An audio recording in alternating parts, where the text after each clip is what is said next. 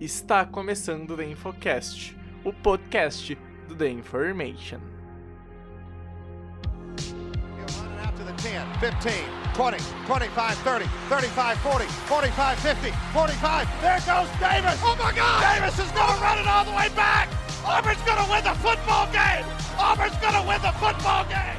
Pass is intercepted at the goal line by Malcolm Butler.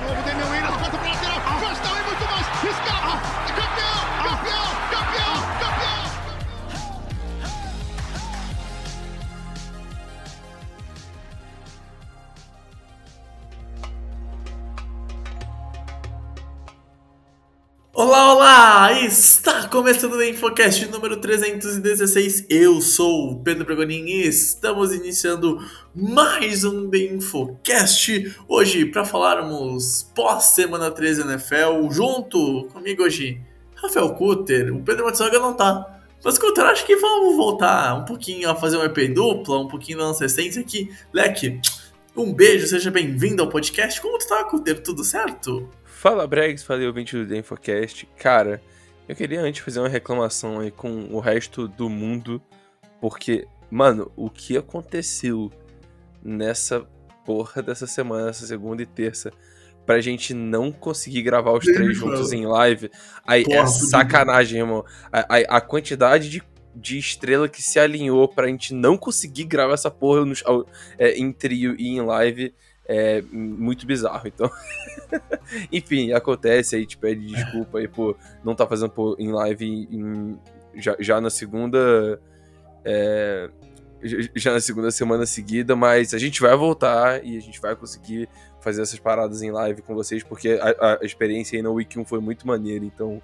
É, isso aí, vamos que vamos, tá difícil, mas a gente sempre dá um jeito de trazer um conteúdo aí maneiro pra vocês. É, Então, partiu.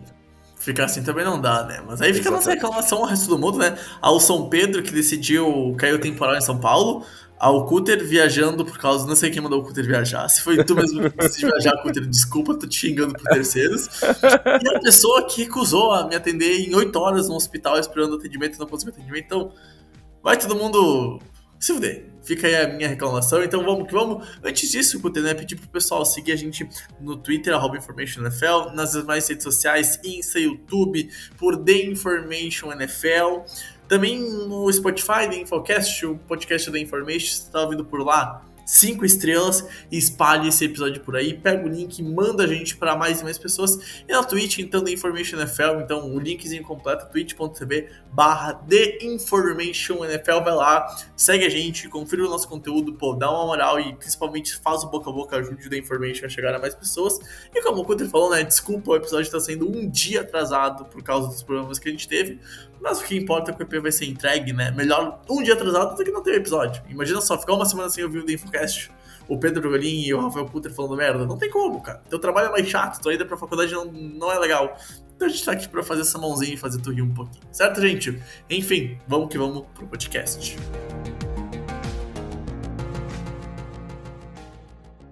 Todo mundo tem o direito de se vestir bem e ainda expressar o amor pela franquia que torce, e com as camisas da Fanatic Sport Nation você pode fazer isso por um preço baratíssimo. Com estampas únicas e exclusivas da Fanatic, você pode trabalhar, sair, dar rolê ou ir em qualquer lugar usando as cores da sua franquia de coração. E o melhor, usando o cupom da Information você ganha 5% de desconto e ainda ajuda da Information a sobreviver. Não te bobeia e vai lá conferir fanaticasnation.com.br e usa o cupom THEINFORMATION.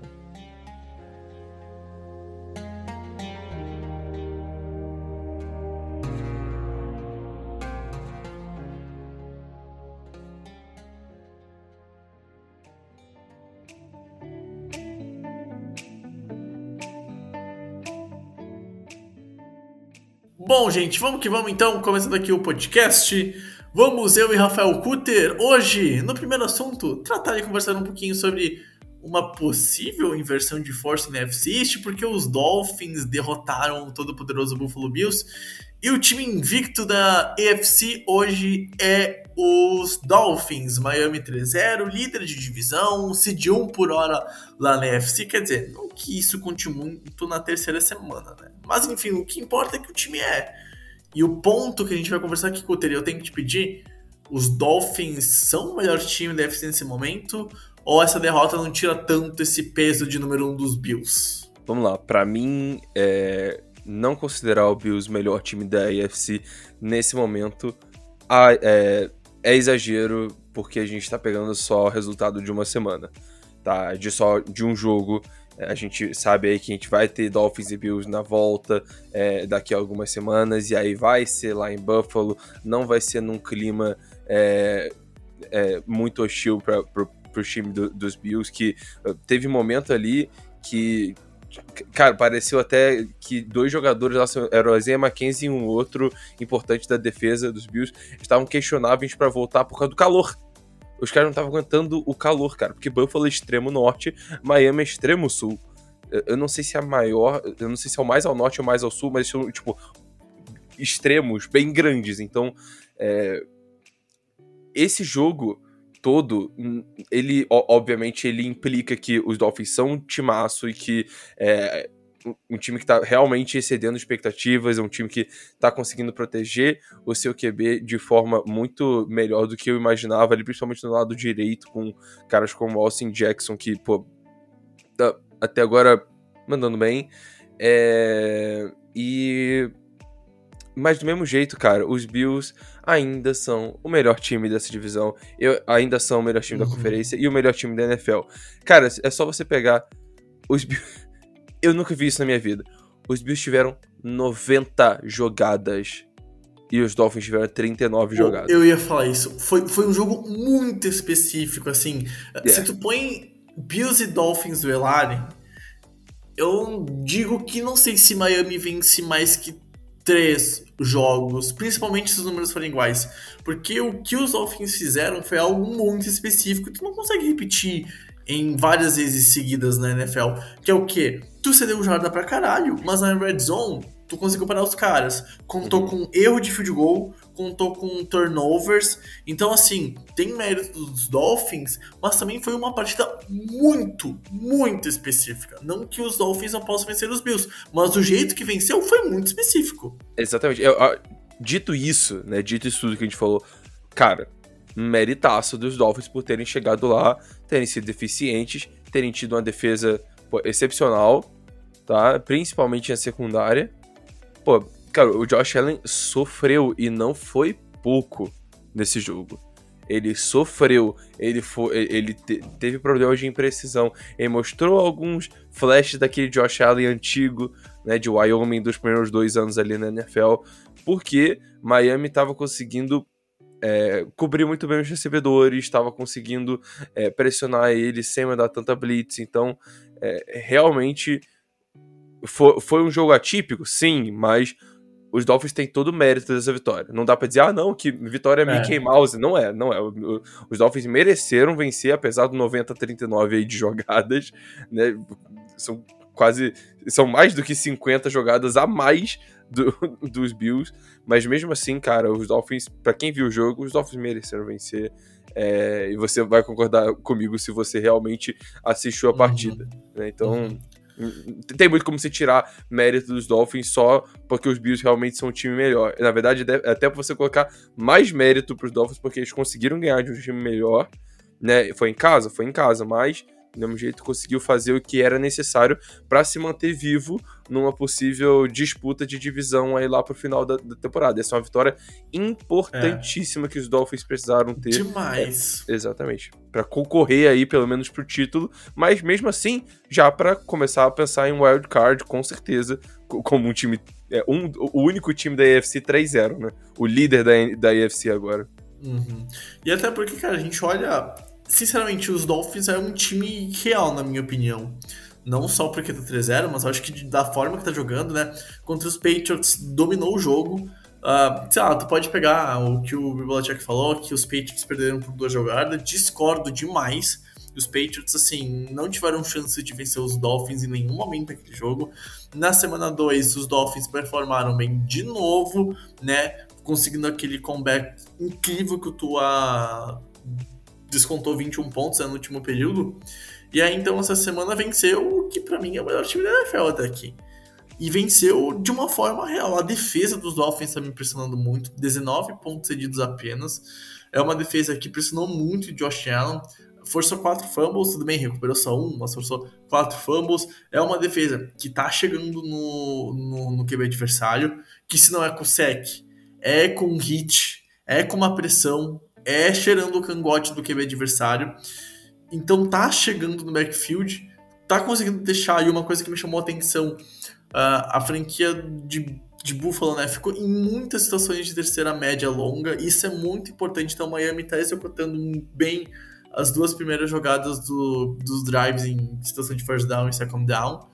Então, tipo assim, cara, a, a, defesa de Miami tá indo muito, muito, muito bem. A secundária tá roubando a bola, é uma secundária agressiva que vai buscar o turnover e tá conseguindo turnover. E na última semana, né, demonstrou algo que a gente não tinha visto até então. Que o adversário chega na red zone e é uma defesa que tem potencial para crescer para o adversário. Seja com turnover on downs, seja forçando field goal, seja de alguma forma essa defesa, cara, semana a semana mostra evolução e mostra que ela tem meios de ganhar o jogo. Tudo bem que tomou muitos pontos contra os, os Ravens, sim, ok. Mas em dois jogos, cara, 19 e 10 pontos tomados. É muito pouco, cara. É muito pouco. E então, isso tipo... jogando contra dois candidatos a MVP até agora, né? É, exato, exato. Porque, então... porque hoje, para mim, é, a gente tem quatro candidatos é, candidatos principais a MVP, né? Tudo bem que são três rodadas, mas, pô, pra mim os quatro candidatos principais são Josh Allen, Lamar Jackson, Tua Tango Vailoa e Jalen Hurts. Concorda, discorda? Concordo, assina embaixo. Entendeu? Então é, é isso aí. E os Dolphins acabaram de enfrentar dois em seguida. um atrás do uhum, outro. E, uhum. e, conseguiram ganhar os dois jogos. Então, realmente, pô, é um, o Mike McDaniel tá fazendo um trabalho maravilhoso ofensivamente com esse time. É, e os Dolphins são de verdade, sim. São de verdade, sim. É um time que vai pro wildcard. Fala. O Tua é de verdade sim, Cutter? Sim. Para mim, o Tua é de verdade. Uhum. Eu acho concordo, que. Concordo. Eu, é, é aquilo, né, cara? Você. Eu acho que para você realmente ver o que um QB é, é capaz de fazer na NFL, você precisa dar um ambiente muito bom para ele. E os Dolphins chegaram e falaram: Cara, quer saber? Eu vou investir nesse maluco. Muita gente discordou. Eu talvez. É, né, eu, eu, discordei de, de, dessa abordagem. Talvez falar, ah, beleza, dá um ano pro tu e depois tenta um outro cara, mas é, foram lá, trouxeram o Waddle no penúltimo draft, trouxeram o Tyreek Hill, é, Mike Zeke ainda é uma arma muito boa. É, a linha ofensiva foi repagin... foi, teve uma repaginada muito doida. Inclusive, fazer uma meia-culpa que eu mencionei o Austin Jackson. O right tackle foi o Greg Little, tá? O Austin Jackson não jogou. Então, só fazendo essa correçãozinha do que de uma fala que eu tive agora há pouco. Mas... A, de, a defesa também foi melhorada, né? A gente fala do ataque, a defesa também. Tua, mas, por exemplo, o, o Melvin Ingram, que chegou a tempo recente lá em Miami, cara, dois sacks, teve três QB hits, teve uma pressão além desses números que, que foram contabilizados, né? Então, assim, é um cara que veio e tá causando dele. Então, olha, tu vê o Devon Holland jogando bem, o Jerome Baker jogando bem, o Elando Roberts, que pra mim, cara, sinceramente, é um Zé Ninguém na fila do pão da NFL, tá performando bem lá em Miami. Então, assim, uma coisa que me chama atenção e que me faz crer que o Mark McDaniel é o nome certo para gerir a franquia, não só por esse 3-0, mas é como os nomes que lá estão performando. Porque, tipo, é, olhar o box score é muito fácil para tu analisar e ainda vai te dar impressões erradas. Mas se tu para pra ver Miami, para mim tem um feeling que estão conseguindo pôr os jogadores certos no local certo para desempenhar o melhor que aqueles caras podem fazer. Que é algo que a gente sempre fala que os grandes nomes fizeram na história da NFL. Bill Belichick fez muito isso durante muito tempo, apesar que agora eu tenho discordado um pouquinho, tá? Até para o Steph, né? Uh, mas enfim, não é um assunto agora para criticar algumas coisas do bebê. Uh, a gente viu o Mike McCarthy fazer isso lá nos tempos áureos de Green Bay, quando o time tava voando, ganhando Super Bowl. Então, assim, uh, cara, Miami tem um feeling que tá acertando, sabe? E não é aquele feeling que vai ser one year under. Eu tô com um feeling, e aí eu posso estar indo muito além, se acha que eu tô viajando, pode me cortar, Cutter. Mas eu tenho um feeling que esse time de Miami tá se ajeitando para fazer frente nos próximos anos aos times bons da AFC. Para tentar bater de frente com o Buffalo dentro da divisão, para tentar bater de frente com o Chiefs, com os outros times da NFC West, para tentar bater de frente com os Jaguars, que são é um time bom que tá numa crescente e que a gente merece respeito, botou 38 a 10 contra o, os Chargers, a gente botava uhum. aqui como número 2 da AFC, número 3 da AFC, então assim, Miami, cara, tem um feeling que tá acertando e faz muito tempo que eu... não tem esse feeling lá em Miami eu gosto desse feeling, eu gosto desse feeling. Mas é aquilo, são três jogos, né? Pode ser um overreaction, né? Mas, cara, quando claro, um claro. time. Quando um time jovem, com técnico novo, pega e, e performa dessa forma contra times fortes, foram times bem fortes que, que Miami enfrentou, principalmente nessas últimas duas semanas. Você consegue um 3-0 muito convincente. Não dá para dizer que é fraude. Dá até pra dizer que o dos Eagles é fraude, é fraude depois a gente vai até comentar so, sobre eles, mas. É... Cara, o, o que os Dolphins fizeram até agora tá, tá me surpreendendo muito nessa temporada. E eu espero que seja permanente, porque eu acho um time simpático, eu acho que o Tua merece. É, uhum. merece essa reviravolta aí na carreira dele. E, pô, Mike McDaniel, sou fã demais do fã de carteirinha, ainda mais porque ele toma as decisões de quarta descida. sabe. É, exatamente. O cara, o cara sabe fazer decisão em quarta descida, cara. Isso aí já ganhou meu coração é, eternamente. Então, Mike McDaniel, estamos torcendo por você. Pô, cara, e ainda tem um ponto que me pega nesses Dolphins. É, é isso, de ser um time jovem, cara. E até quando o Steph jovem aí, sei lá tu pode voltar uns anos atrás, o, o Sean McVay, jovem, com ela jovem, com um time novo, até nova cidade, né? Então, assim, eu acho que a NFL já provou nos últimos anos que ter head coaches novos, não novos em novos lugares, mas novos de idade mesmo, com times jovens, são capazes de fazer impacto na liga, né? Sair um pouco da, daquela visão, talvez um pouco mais ultrapassada de, ah, tem que ter um cara mais experiente, um cara que já foi bem em algum outro lugar sendo treinador principal. Acho que, cara, Miami tá construindo uma estrada própria que tá trilhando um caminho de sucesso. Acho que essas coisas que estão sendo feitas estão sendo muito bem executadas. E aí eu não sinto mais aquele Miami que errava em, em situações de, de draft há 10, 5, 3 anos atrás. Aquele Miami que era piada, sabe? Então, assim, eu sinto que a chave está sendo mudada, não é algo que em, uma off-season foi feita, não é algo que vai ser feito em três jogos e, ó, virou a chave automaticamente. É um processo contínuo, mas eu sinto que esse processo não é que foi iniciado. Ele está tendo continuidade. O início já ocorreu alguns anos atrás e tá acontecendo semana após semana, off-season após off-season, ano após ano, temporada após temporada. Então, assim, eu sinto que Miami tá mudando. E eu acho que Miami tá conseguindo finalmente relembrar um pouco daquele time que foi tão histórico no século passado, né? E que virou um vexame no século atual, assim como praticamente toda a franquia da NFC East era até os Patriots terem o Tom Brady lá. Então, eh, acho que esse é um, esse é um ponto muito importante. É o ponto de Miami estar tá conseguindo reformular o processo. Cutter, tem mais algum ponto a pôr aqui na discussão? Negativo, amigo. Ok, então vou fazer o gancho, porque a gente já falou aqui do, dos Eagles, e eu vou aproveitar porque, para mim, junto com o Tua tinha outro QB que não tem fundamentação para fazer uma narrativa contra ele, que é o Jalen Hurts. E tem toda aquela narrativa do Tua e também do Jalen Hurts, de eles não serem prontos, de eles não serem provados e não sei o que e etc e tal. E eu sei que o Coulter já tinha uma afirmação muito positiva com o Hurts, que já tinha ele como uma certeza para 2022. Eu também, particularmente, já tinha essa certeza. E com o Tua, eu tava só esperando ver como é que ia ser o começo para afirmar, pô, ele é um QB de verdade, sim, como eu acho hoje em dia. E não à toa os três estão 2-0. Os, os dois estão 2-0. Os dois times estão performando muito bem. Os dois times têm um head coach jovem. Os dois times têm um time jovem, de certa forma, apesar dos Eagles conseguir mesclar muita idade também com os jogadores que são segundanistas, rookies, terceiranistas. Ah, enfim, cara, esses Eagles é um time interessante, o único invicto da NFC. É, e talvez top 2 dentro dessa conferência, hum, talvez até mais. Hum, número 1, um, será? Cabe essa discussão?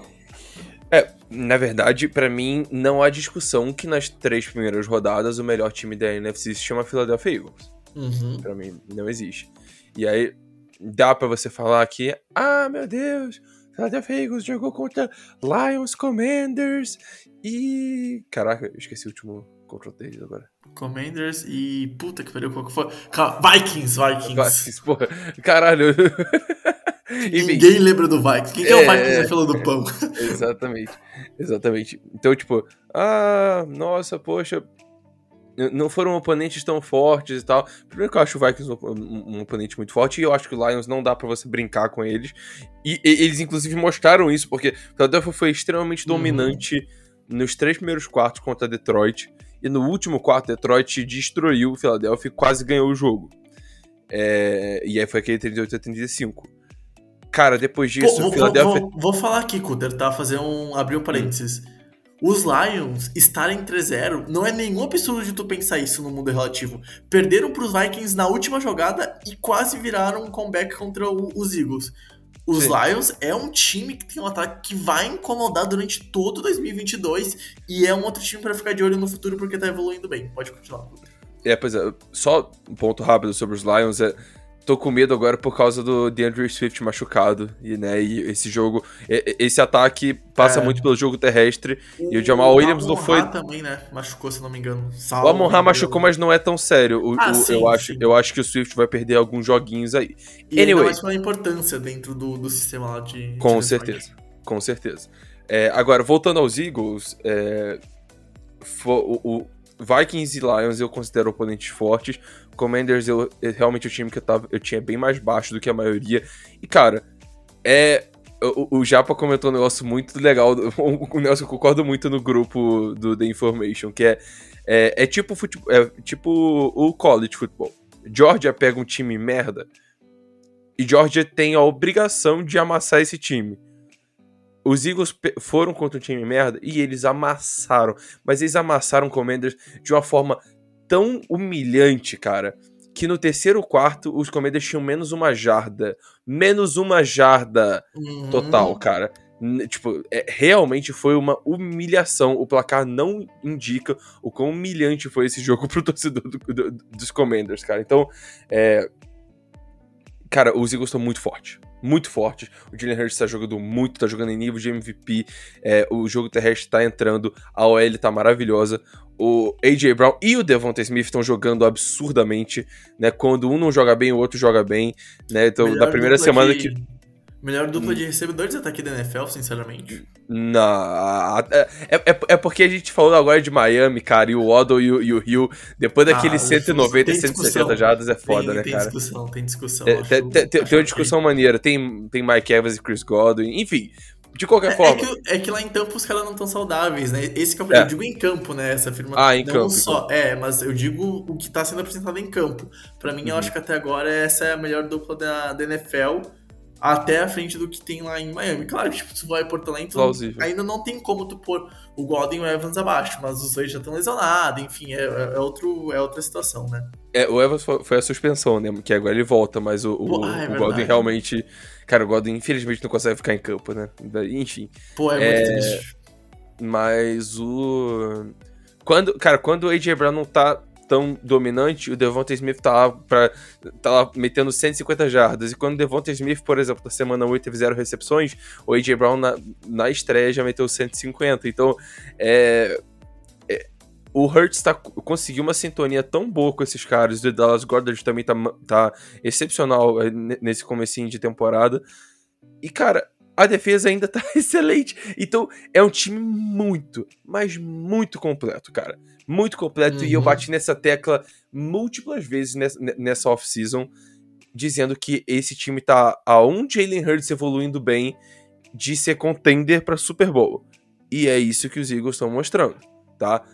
É isso que os Eagles estão mostrando. É, Beleza, oponentes não tão fortes, co- como o de Miami, por exemplo, mas cara, pelo que os Eagles mostraram agora, até agora, nesses três jogos, tendo só um quarto onde eles não jogaram melhor do que o, do que o outro oponente, e nos outros 11 quartos eles praticamente dominaram A, a, a- a que, sua. nesse, é, sendo que nesse quarto pode pôr até o papo de Gilbert Time, porque, tipo, tava com É. 28, 30 pontos de vantagem, então.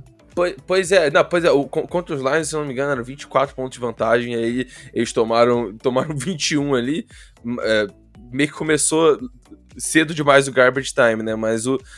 é, meio que eles aprenderam essa lição, sabe? Porque contra os Sim. Vikings, contra os Vikings eles não pararam. Contra os- os Commanders, eles até pararam, mas não foi tanto, entendeu? Então, é, agora eles aprenderam a tirar menos o pé do acelerador. Então, Uhum. é, acho, acho que isso aí que aconteceu com os Lions não vai acontecer, sabe?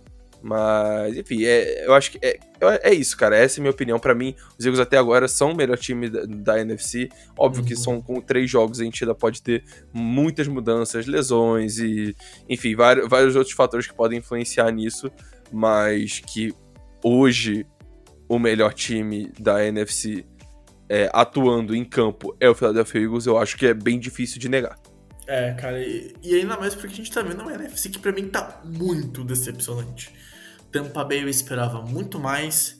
Green Bay, apesar dos problemas com receivers, Aaron Rodgers pra mim, cara, é, é a decepção da rodada, tá? Ah, depois eu vou explicar um pouquinho a mais, tá? Mas eu tô decepcionado com o Aaron Rodgers, com o nível que. E principalmente com a latência que ele tá apresentando, né? Porque ele joga bem, sei lá, durante dois quartos, e aí nos outros dois ele parece um bust um cara que nem foi draftado, e isso tá me incomodando muito, muito, muito em Green Bay. Uh, eu vejo outros times que poderiam brigar e, sei lá, tipo, os Cowboys foram detonados já por lesão, apesar de terem vencido e serem o líder de divisão. Ah, tudo bem, New York começou bem, mas, pô, é New York, né? Vamos com calma. E aí depois tem a NFC West, que também vai ser assunto daqui a pouquinho no podcast, que também tá me decepcionando bastante. E os Rams, né, atual campeão, mesmo com 2-1, não me pega tanto. Tem alguns problemas que, assim, que eu olho e, e me fazem ter preocupações com, com esse time. Então, assim, eu vejo com quem esse time vai competir, os Eagles, pra mim, dentro da divisão, não acho impossível pensar que seja 6-0, tá? E hoje, eu tenho dúvidas se Bucks, Rams e Packers, né, os três times da primeira prateleira que a gente pôs no começo da temporada, na, nos podcasts de, de preview, conseguem vencer os Eagles. Hoje, pelo que a gente viu dentro de campo. Esse time dos Bucks, que sofre para andar em campo sem wide receivers por causa de lesão, agora tem a volta do Mike Evans suspenso, mas mesmo assim, não foi tão bem contra New Orleans. E a defesa dos Eagles é melhor do que a dos Saints, na minha opinião. E aí a gente olha os Packers que sofrem para pontuar. Sofreu contra os Vikings, sofreu contra os Bucks no último jogo. A gente olha então para os Rams, amassado na primeira semana, e vem mostrando evolução, mas ainda assim é um time que não acho que esteja nem perto do que pode demonstrar dentro de campo. E aí venceu os Cardinals, uma vitória tranquila, mas pô, desculpa, é os Cardinals, sabe? Não é nenhum time que olha, ok, venceu um adversário forte, eu, me provou que esse time evoluiu muito. Não, não é o caso. E os Eagles, cara, eu, eu respeito o que os Eagles estão fazendo, muito por conta do que tu falou, Kuter. Eles estão pegando adversários ruins e estão amassando. E aí pegou um adversário que pra mim é um adversário de playoffs, de wildcard, por exemplo, e amassou também. Não tomou conhecimento do Cousins, não tomou conhecimento do ataque do, dos Vikings, e amassou, cara, e amassou, e amassou, e amassou. Então, assim, os Eagles é um time completo, corre bem com a bola, tanto com o QB quanto com os running backs, porque a OL tá fazendo um bom trabalho. E não digo que eu sinto aqueles Eagles campeão aqui, mas eu sinto um, um Philadelphia Eagles diferenciado. Que não vai ser tipo as piadas que foram nas últimas temporadas pós-Super Bowl. Eu acho que a, a, aquele time já tá ficando para trás. E o Nick Sirianni, para mim, é um exemplo do que, por exemplo, o Miami pode estar tá fazendo agora. Ter achado Eu ia falar coach, isso.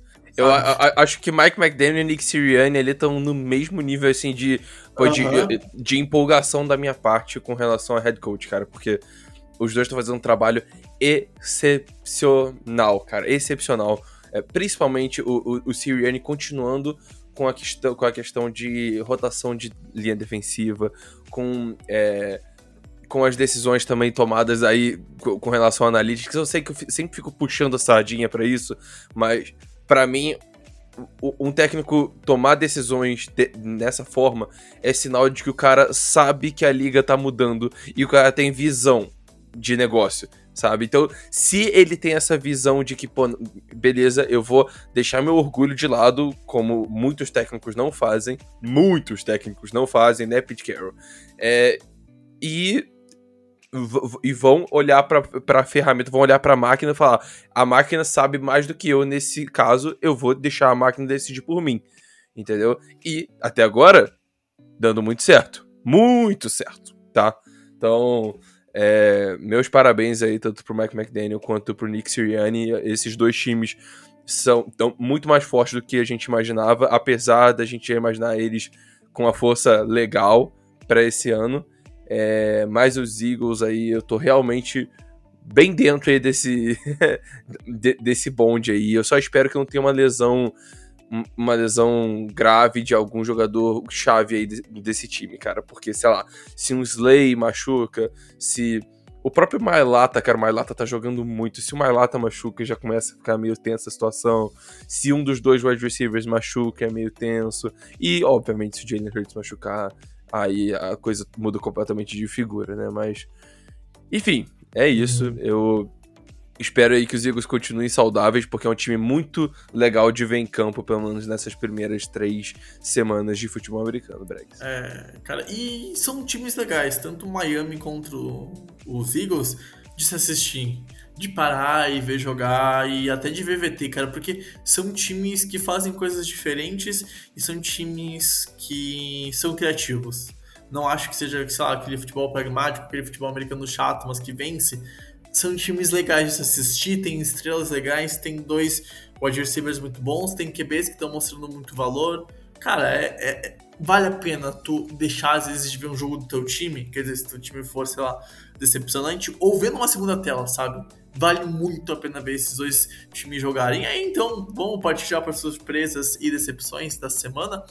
A minha surpresa da rodada, Rafael Kutter, vou falar aqui, que é os Cowboys, cara. Não esperava os Cowboys de Cooper Rush vencendo o Monday Night Football, até pelo que os Giants apresentaram no começo de temporada, e aí tu vê QB reserva, é um time que tu não, não pega tanto, mas aí tem algumas explicações. Tony Pollard, cara, a gente defende muito aqui, eu e o Cutter, uh, sobre o quão importante o Pollard é. Teve números de running back 1 na, na noite de segunda-feira. Agora que Pedro Matsunaga é... não está presente vamos, nesse vamos podcast, vai tomar no cu Ezequiel. Gente, aqui é Tony Pollard de Futebol Clube, irmão. Caraca, aí, mano, teve uma jogada, eu é, eu não, não vi o comecinho, né, do, do Monday Night Football, porque eu tava voltando aí é, de outra cidade, como eu falei no começo do podcast, né, mas é, chegando, tipo, a segunda jogada que eu vi foi aquela corrida do, do Pollard, que ele parecia o Barry Sanders, assim, colocando o safety, sim, safety ia pro sim. lado, pro outro, pro outro, pro outro, cara, o safety tava mais perdido que, pô, sei lá, irmão, não tem, não tem nenhuma metáfora para isso. Cara, o, o safety tava muito, muito perdido, cara. Foi muito feia a coisa. É...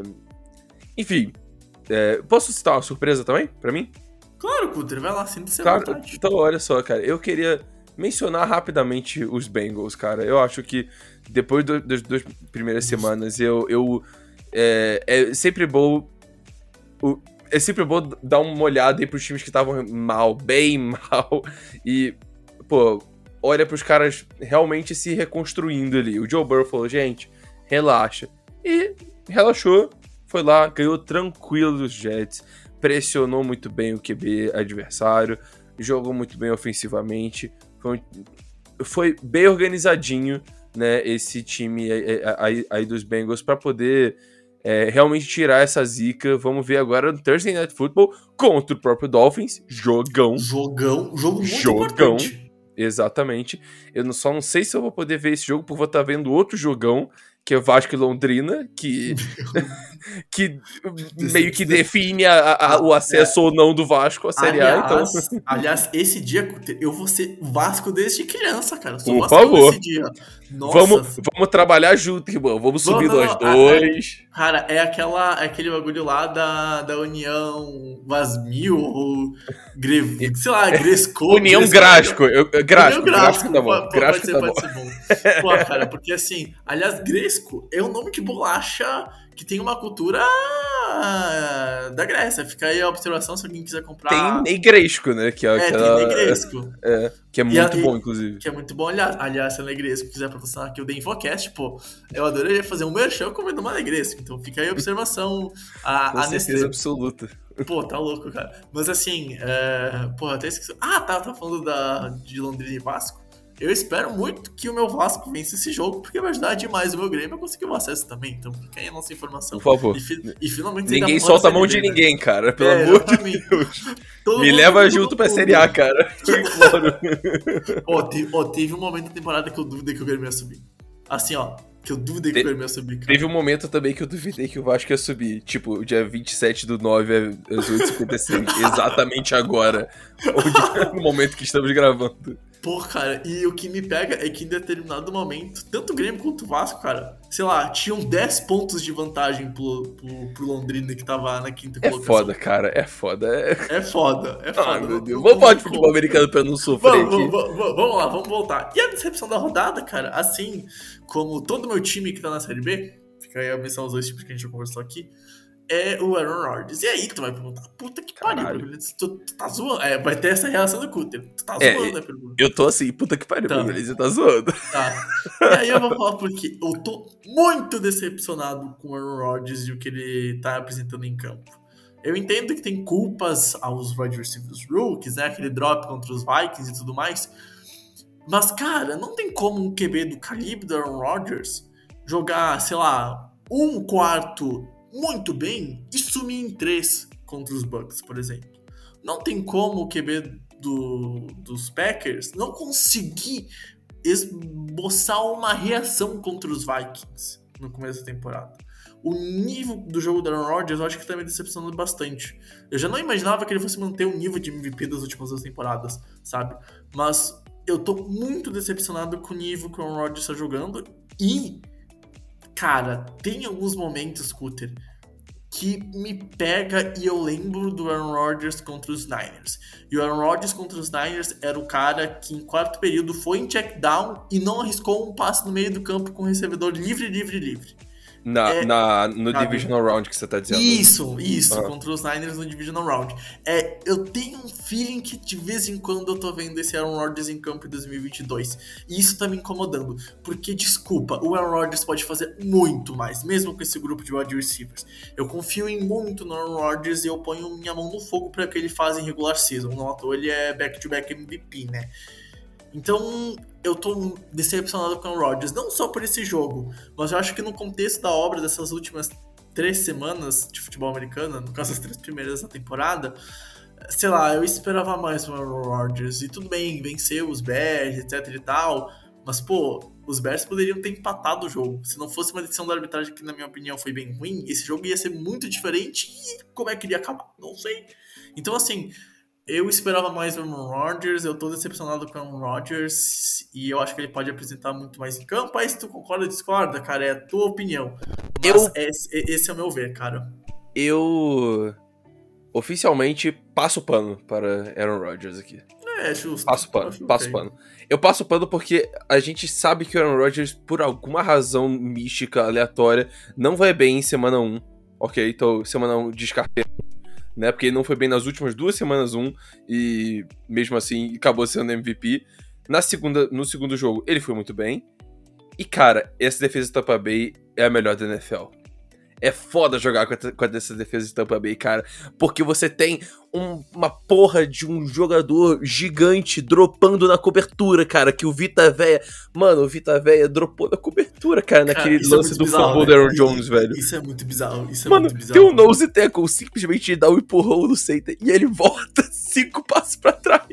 Cara, E tipo aí assim, o Aaron Jones faz a nossa. recepção e ele vai lá e força a porra do fumble no Aaron Jones, cara. Não existe isso, cara. Não existe bizarro, isso é no muito futebol bizarro, americano. É muito bizarro. Enfim, cara. mas então, tipo, eu passo o pano pro Rodgers e eu, obviamente, não gostei desse, do- nem do primeiro jogo dele, nem desse terceiro, mas primeiro jogo a gente já tá acostumado a ver isso. E no terceiro jogo, cara, a defesa de elite aí, é, eu diria que é a melhor da NFL no momento, então eu passo um pouco de pano. Eu achei que você, Pra mim, a gente tem dois destaques claros aqui nessa rodada. É que eu, que- eu quis Eu- sair um pouco da verdade, cara. Pra ser bem Entendi, sincero. entendi. Tá, então eu vou mencionar os dois rapidamente aqui, tá? É, para mim, Chiefs perdendo dos Colts, que foram o pior time da, das duas primeiras rodadas, é muito doido, muito bizarro, tá? É, beiro inacreditável para mim.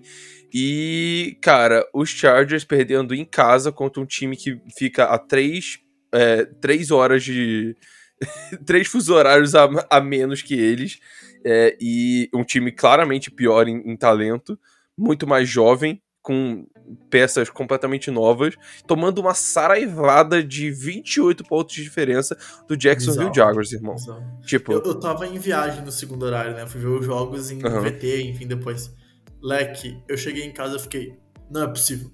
Não é possível que foi uma, 10, foi uma Foi uma dominância. E aí tudo bem, ah, não, o Jesse Herbert estava machucado. Nananana. Cara, olha só. O Herbert fez um, uns passes ali bizarramente é, é, inacreditáveis, assim. Eu não, não tenho o que dizer daquele, é, de, de, alguns passes ali do Herbert. Com, e eu tô falando no, no, ponto positivo. Mas isso me diz que ele não tava é, mal a ponto de perder esse jogo do uhum. jeito que perdeu, tá? Porque além da defesa dos do Chargers ter cedido 20, 38 pontos aí para esse ataque dos Jaguars, os Chargers não conseguiram fazer nada, cara. Não conseguiram fazer nada, não conseguiram correr. O Jesse Herbert não conseguiu passar a bola. Mais um jogo impreciso dele, né? E, cara, o Herbert, ele é um QB excelente de você assistir. Mas eu vou dar uma hot take agora e eu posso até me arrepender nisso no futuro. Mas o que parece para mim é que o Herbert é um QB de highlight, cara.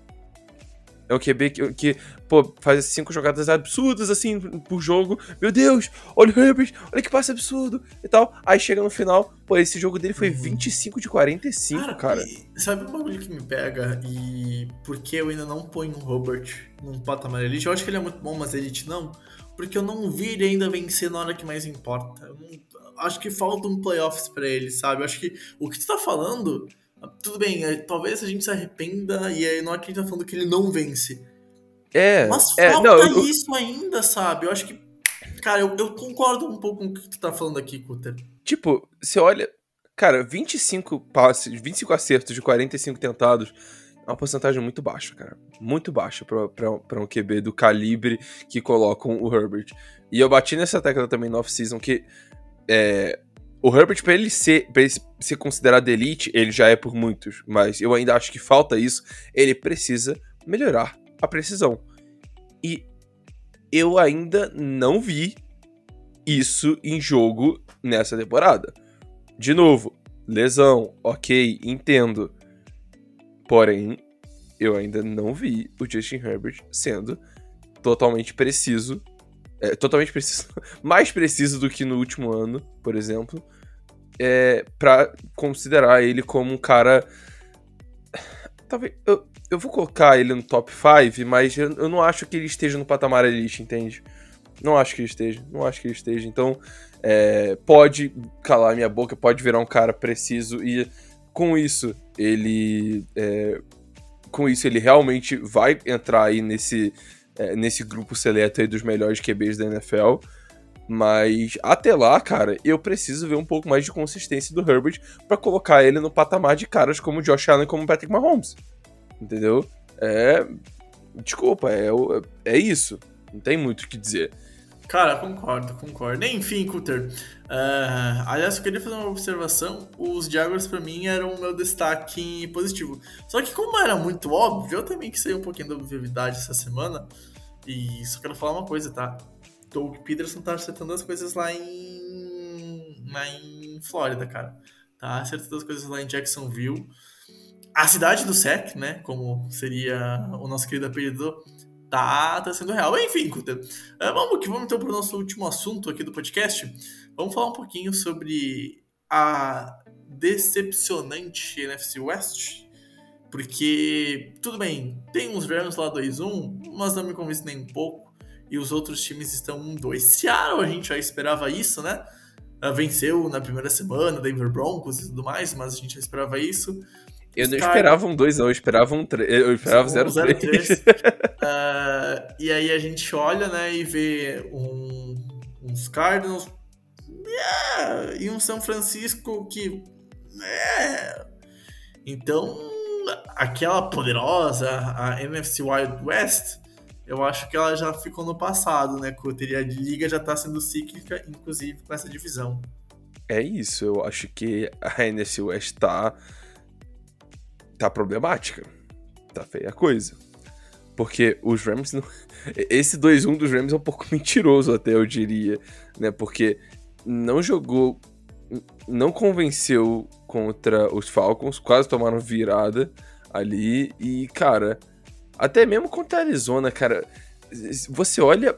Olha a defesa de Arizona nos outros dois jogos. Olha a quantidade de ponto, jarda, etc. que eles tomaram. E aí você olha e, cara, Los Angeles conseguiu fazer 20 pontos tendo literalmente, tendo Cooper Cup jogando muito, tudo bem que teve um drop miserável ali, mas fora aquele drop, ele jogou muito, mais uma vez. E o Stafford foi interceptado mais uma vez. E aliás, o cara tá com cinco interceptações em três ah, semanas. Sim, aliás, de novo, para mim, a gente tem um time onde o melhor jogador do ataque, do time como um todo, é um wide receiver e que ele tá jogando melhor que o QB. É, é impressionantíssimo. É, é, eu não sei o que os Rams têm, mas é, sei lá, a, a palavra pra mim que resume essa situação é. Síndrome de Vikings, eu diria. Porque Porra, é a mesma cara, coisa concordo, lá. Concordo, concordo, concordo. É a mesma coisa lá. Enfim, é, essa OL tá deixando. Tá deixando a galera chegar no Stafford. O Stafford tá sentindo pressão. E eu vou repetir: o Stafford tem cinco interceptações em três jogos. Caralho, você não vai conseguir chegar longe tendo um QB que tá tendo uma interceptação e meia por jogo. Entendeu? É, é, um turnover e meio por jogo. Isso, sem, isso só com um jogador, sem contar os outros caras que podem ter fumble e que já aconteceu várias vezes nessa temporada. É um time que tá cuidando pouco da bola. É um time uhum. que. Eu, não sei, falta alguma coisa nesse falta. Rams, e, sabe? E, e, sabe um ponto? Tu pode até, ou quem tá ouvindo, ah, sei lá, pô, um turnover contra os. sei lá o Seattle, desculpa, um turnover contra Seahawks. Pô, foda-se, é o Steve Smith, dependendo do local do campo, que vai começar a campanha, sei lá, tu teve um turnover na, na red zone, tu tava pra pontuar... Peço mais respeito a Gênio Smith, que está jogando muito ok, tá bom? desculpa, desculpa, desculpa, desculpa. Enfim, tá bom. Foi lá interceptado. Dessa vez passa. foi lá interceptado no red zone. Enfim, o time adversário, sei lá, conseguiu um first down e foi pro punch. Um turnover e meio, dois turnovers contra Tampa Bay, talvez seja derrota. Contra Green Bay, seja derrota. Contra Eagles, seja derrota. É, é, esse Exatamente de... igual. Isso foi muito da, da temporada passada, a mesma coisa. É, é eu lembro, eu sempre Sim. volto aquele jogo do Titans, cara, que três turnovers Niners, do. Contra os Niners, é. cara, também. Contra os Niners, contra os Titans. Então, tipo, contra os Titans, foi tipo, foram três turnovers e, tipo, 20 minutos de jogo. E acabou ele o jogo. Teve, ele teve back-to-back -back interceptações. Foi interceptado Isso. e teve uma pick six. Porra, não tem Isso. como, cara. Não tem como, Isso. desculpa. Acabou o jogo ali, entendeu? Foram três turnovers e 20 minutos ali do cara, acabou, acabou o jogo. E aí? Uhum. Exato, entendeu? O que, que, você faz? Você vai pra semana que vem. Né? Mas enfim, é, é isso está falando dos Rams, que no caso é o melhor time, né? O, cara, o 49ers, o 49ers está com a defesa, pô, super sólida, tá? É, tudo bem que teve seus problemas aí contra os Bears, mas, de novo, chuva torrencial, né? Cedeu zero pontos de ataque para Seattle é, na, na semana 2. E, cara, a quantidade que eles conseguiram parar das campanhas dos Broncos é, é bizarro. Só que esse ataque tá estagnado com o Jimmy Garoppolo. O Jimmy Garoppolo estagnou. Sim. Sim. Tudo bem que foi que... contra uma defesa. Foi, foi com uma defesa. Desculpa, Brex. Foi com a, uma defesa forte dos Broncos, que tá jogando muito bem, acima das minhas expectativas, inclusive. Mas, mesmo assim. É Ai, eu não gostei do que eu vi do Garópolo, eu não gostei do que eu vi do jogo terrestre, eu não tô gostando do que eu tô vendo do próprio Debo Samuel, que ah, tá sendo aquela aquela belezura toda, o Ayuk também tá meio apagado, uh, o Kiro voltou, mas não voltou, sabe? Então, ai cara, não sei, agora o Trent Williams também tá machucado, eu não sei quanto tempo ele vai ficar fora, eu espero que não muito, mas cara, esse 49ers também tá meio decepcionante até agora, eu diria, sem o Lance. Sim, sim. E algo que me pega nesses Niners, cara, é. Talvez seja primeiro. Né? Ainda acho que o Garoppolo time tem mais piso, mas perde muito do teto, na minha opinião. E talvez em algum momento da temporada o piso do Trey Lance chegasse perto do que o Garoppolo oferece. Mas o ponto é, tu já perde teto. Uh, e aí, às vezes eu me pergunto, será que contra Denver o Lance teria vencido o jogo? Eu faço essa pergunta porque, tipo, sei lá, numa corrida com o QB, numa situação específica que o Garoppolo não tem esse dinamismo, sabe? Então, Você assim, adiciona uma nova dimensão ao jogo, né? Que é a corrida do É, QB. É, O Garoppolo exato. não traz isso. É, né? E quando fora você tá jogando. Quando você tá jogando contra defesas fortes, cara. Porra. O, o, o safety, cara. O... Ai, caralho! Garoppolo! O safety. Como é que o QB não sabe onde é que ele tá pisando em campo? Ai, cara, sem comentários, sem comentários. Então, assim, eu me pergunto, eu acho que o Trey Lance teria vencido esse jogo. Aliás, Broncos, uma outra enorme decepção. Mesmo Broncos Country. Let's ride. Broncos for Country. loss. Let's ride. Então, assim, Country. Let's ride. Aquele vídeo todo, todo desproporcional do. O juro você não é melhor. Broncos Country. Let's ride. Então, assim, eu, eu, eu- Assim, sei lá, eu acho que talvez o Lance teria vencido o jogo contra. Mas é, talvez tenha um tempo de ter ficado fora off-season, né? Porque ele treinou separado. Ah, pô, ele tava com a mente que ia ser trocado. Depois da perda pros Rams, ele falou: Ó, obrigado, os Niners, obrigado por tudo, tamo junto e boa sorte ao Lance, né? Então, assim, ele treinou separado durante toda a season ele só foi ter treinos com o time titular, cara, essa semana. Então, assim, ah, talvez isso pese um pouco, talvez isso pese um pouco. Mas mesmo assim, a gente sabe que o Garoppolo tem aquele limitador, né? Então, tipo, tu já olha pros Niners e tu sabe que talvez quando o caldo engrossar, ele não seja o suficiente pra vencer. E, cara, os Cardinals já falou muito bem, né? Pô, é uma defesa que não confia em ninguém. E o ataque, cara, não consegue come- começar bem os jogos. Assim, É. pra mim já deu de Cliff Kingsbury, já deu de Vince Joseph. Assim, chega, Mano, chega. tem uma, só tem uma coisa que pode salvar o Cardinals esse ano. É o Andrew Hopkins voltando absurdamente. Se ele voltar de se ele voltar do jeito que ele tava é, pô, antes de sair ele do, do- dos Texans e tal, quando ele voltar dessa, sus- dessa suspensão, tudo vai ser Pra, mim- o foco inteiro é no Hopkins. E aí, Tá. é o seguinte: se você tem um time que tem o DeAndre Hopkins e que tem o Marquise Brown, é, e tem AJ Green, o Dort tá jogando pra caramba por alguma razão da natureza. o, o, o Zach Ertz, ah, ah, mas enfim, é, você tem, cara, você tem dois recebedores muito bons, um em tese borderline elite ou elite mesmo, o Hopkins é, acho que ainda, deve, ainda se deve seu devido respeito, apesar da suspensão.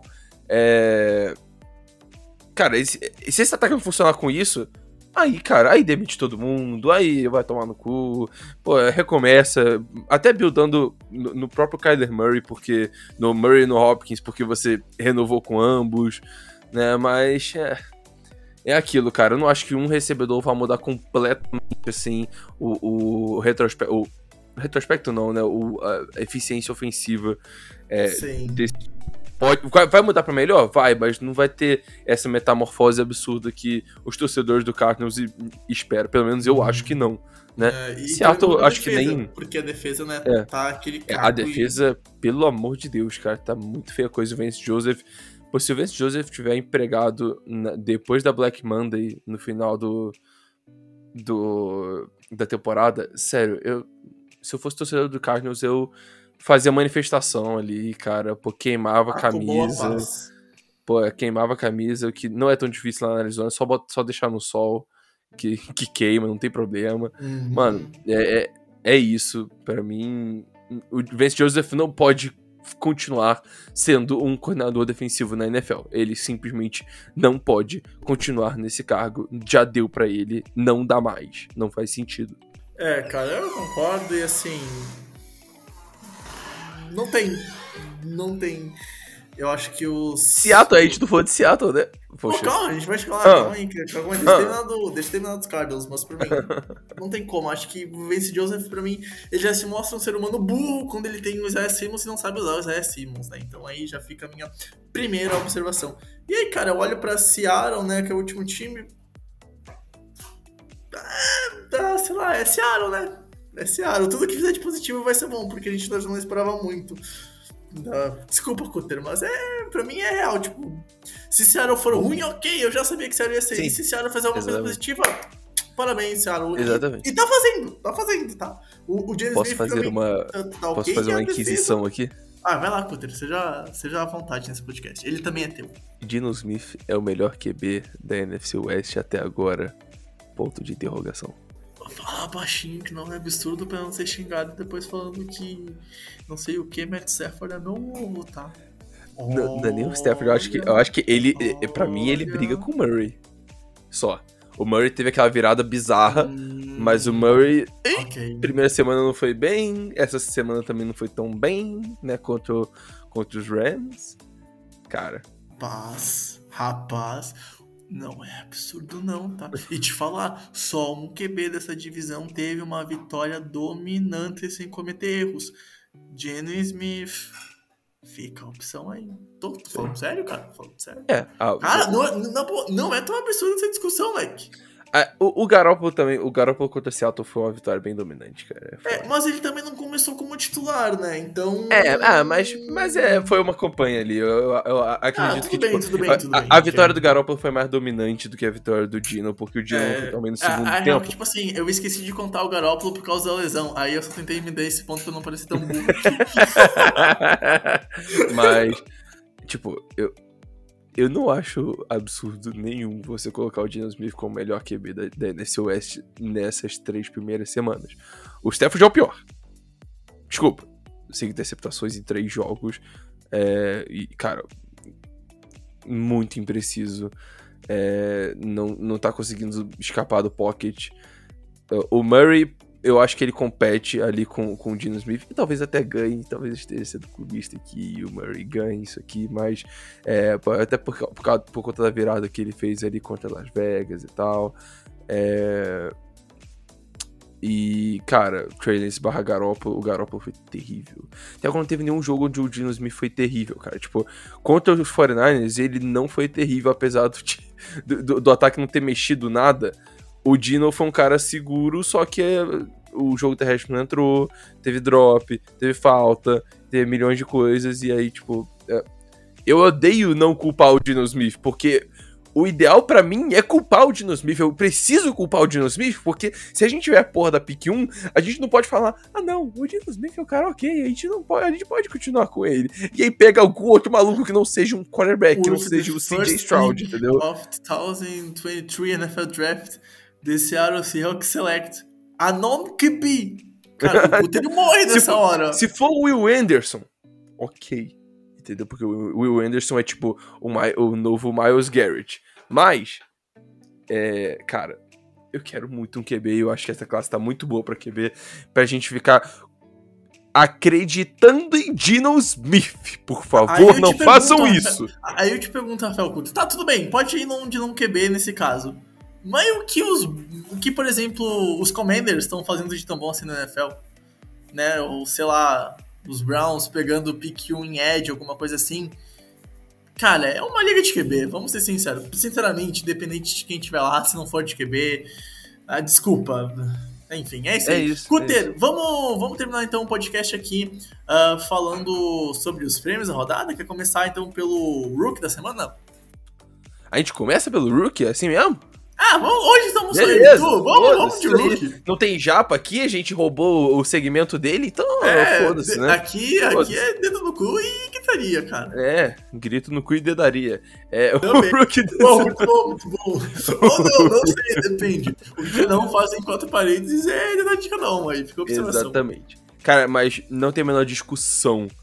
Não tem a menor discussão sobre o Rookie da semana. Não existe nenhuma discussão. Se alguém vier, ai não, eu não acho que foi.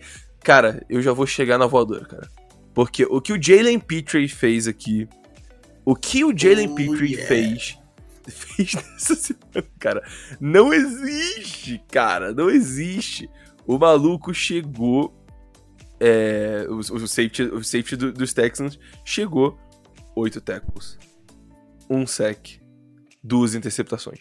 Acabou. Não, não tem mais o que dizer, cara. Não tem mais o que dizer. Não existe mais argumentação para tirar esse prêmio de rookie da semana do Jalen Petrie. É, um cara que eu confesso que eu tive um problema para entender o jogo dele no college, né? Ele, veio, ele veio de Baylor, é um cara bem rápido, é, jogou como CB, jogou como safety, e aí agora ele tá como safety no, é, é, lá nos Texans, que tem ali o Derek Stingley Jr. como o como CB draftado, né, deles. É, e o Petrie realmente fez um trabalho pô, inacreditável aí nessa, nessa última semana aí, o, o prêmio de calor do, do, de Rookie of the Week não tem como ser nenhum outro que não seja Jalen Petrie. E é isso. Bom, vamos lá então. Jogador pra mim foi o grande destaque da semana, cara. Eu vou dar esse prêmio pro Devonta Smith. Teve um jogo com 8 recepções, 169 jardas e um touchdown. Foi dominante contra o Washington, amassou a defesa de Washington. E, cara, sei lá, pra mim foi o destaque da semana, o destaque de Filadélfia, de um time muito potente, de um time que, como a gente já conversou nesse podcast, tem tudo para incomodar qualquer time que for enfrentar e qualquer time que for contra esse time de, dos Eagles. E fica adendo também aí ao Lamar Jackson, que teve um jogo de 4 TDs, uma performance de MVP, sinceramente, tá? Então, o Lamar acho que merece uma menção honrosa, apesar que o, o, teve uma interceptação meio boba, enfim, né?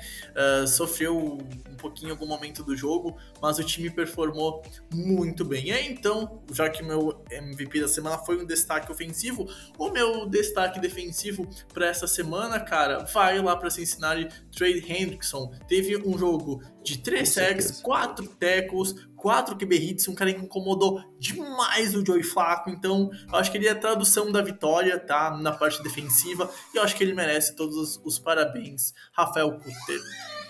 Alguma rapidinha que tu queira dar, cara? Alguma coisa que tu queira acrescentar a esse podcast? A gente pode ir pro finalzinho dele já. Cara, eu queria comentar sobre Justin Jefferson, cara. É, Justin Jefferson e um outro. Um, um, outro cara que a gente não fala há muito tempo e que o amor sobre ele foi lentamente morrendo aqui nesse podcast, que é Jeff Okuda. Jeff Okuda, é, que eu lembro, eu lembro com muito carinho, porque o Jeff Okuda foi é, uma das primeiras piadas que eu ouvi de vocês, porque a gente comentou, a gente estava comentando sobre o Jeff Okuda no primeiro podcast que eu tava, que eu fiz com vocês, então é, e aí, o primeiro ano dele foi uma merda. O segundo. Sério? Sério? Foi assim? Não, faz é, tanto. Nossa, o faz tanto. primeiro ano dele foi uma merda. Foi, faz muito tempo, né, cara? Pra mim, tipo, era, sei lá. E aí tu passado, falou, ah, tá Jeff, o cu dá. E aí, tipo, cara, é a piada mais merda de todos os tempos, mas, tipo, ela por alguma razão ficou assim na, ah, na minha cabeça de, de forma positiva.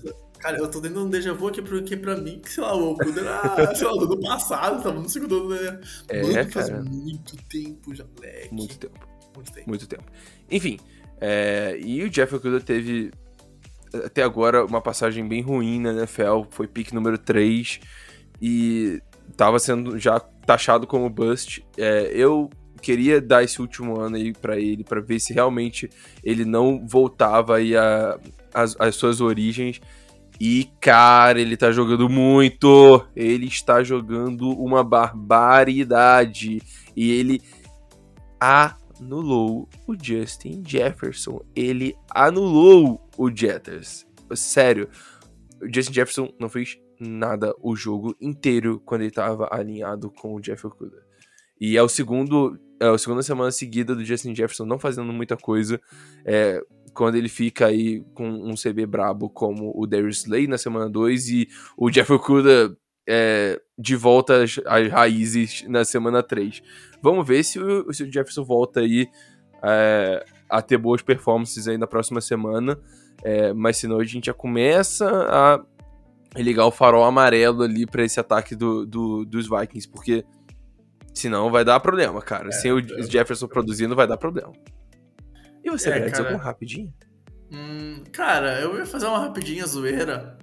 Mas eu vou dar pro destaque pros Jaguars, tá? Então acho que Doug Peterson tá ajeitando a casa, o Sunshine tá jogando bem, a defesa mostrou muito valor nessa última partida, então a gente tá vendo os Jaguars entrando num ritmo interessante, dando uma crescida, virando um pouco a chavinha, e eu acho que também tá deixando de ser uma piada. Tudo bem que. Mentira, talvez seja campeão de divisão, tá? É o melhor time da divisão. E por mais que seja bizarro tu parar Jaguars sendo campeão da divisão, quando tu olha o contexto contra quem tá jogando, os adversários dentro da divisão, para mim os Jaguars é o melhor time hoje dentro de campo e não acho absurdo levar a FC South. E talvez hoje, cara, seja e se tornou um favorito após três semanas para levar a divisão. Também não acho absurdo ter esse pensamento, é algo que é ok é concreto de, de se pensar, tá? E aí eu também quero dar um destaque a, a esse podcast ao querido professor Frederico, que eu estou tendo aula online, está dando uma aula pro Enad aqui enquanto estou fazendo o podcast. Falando muito bem sobre direitos humanos e tudo que há de bom dentro da psicologia. Então, um abraço, professor Frederico. Tá, tua aula está sendo muito boa, eu juro que eu estou prestando atenção, mas depois que eu vou ver essa... Pra sim, Confia. Confia, professor Federico, eu vou ouvir esta sua aula, sei lá, daqui uma semana, vendo o VT dela em algum lugar aí que tiver nos drives da UP. Vendo VT da aula. VT da aula é uma expressão muito boa, cara. A aula gravada, né? É o VT da aula. Porra. O pior é que a aula está sendo gravada mesmo, moleque. Calma aí, deixa eu ver se está sendo gravada. Ih, fudeu, não tá gravando a aula. Fudeu, se foi. Frederico, desculpa, não vou me meter na sua aula. foi mal. Não, desculpa, aconteceu. Eu acho que só de, acho que só de revanche ele nunca mais vai ouvir nada. Porra, cara. Mano, ai, ninguém merece fazer Enad, Rafael Coutinho. Eu vou perder um domingo de NFL de Copa do Mundo pra fazer Enad, cara. Tá de sacanagem. Meus pêsames, amigo. Triste demais, triste demais.